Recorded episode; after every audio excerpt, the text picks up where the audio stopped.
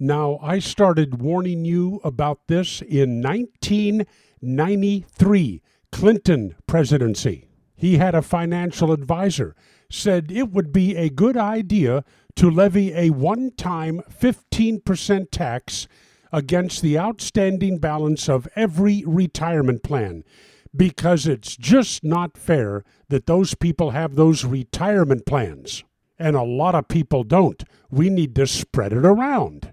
The idea failed because the Republicans took control of the House and the Senate. But guess what?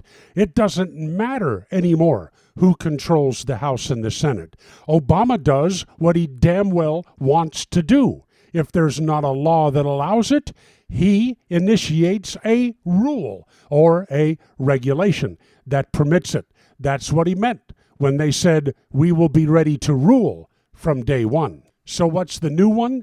They're going to put regulations on I R A plans and four oh one k plans for everybody, but the wealthiest Americans, that will eventually cause you to turn over your private retirement plan to the government for safekeeping, and then the government will dole out the money to you until it doesn't.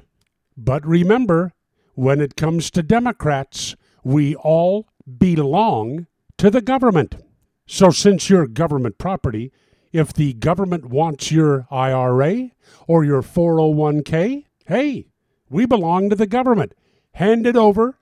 They'll give your money back to you piece by piece, month by month. They promise. Well, there you go. In the Solomon Brothers Studio, Bortz Bus on the road. This is Neil Bortz.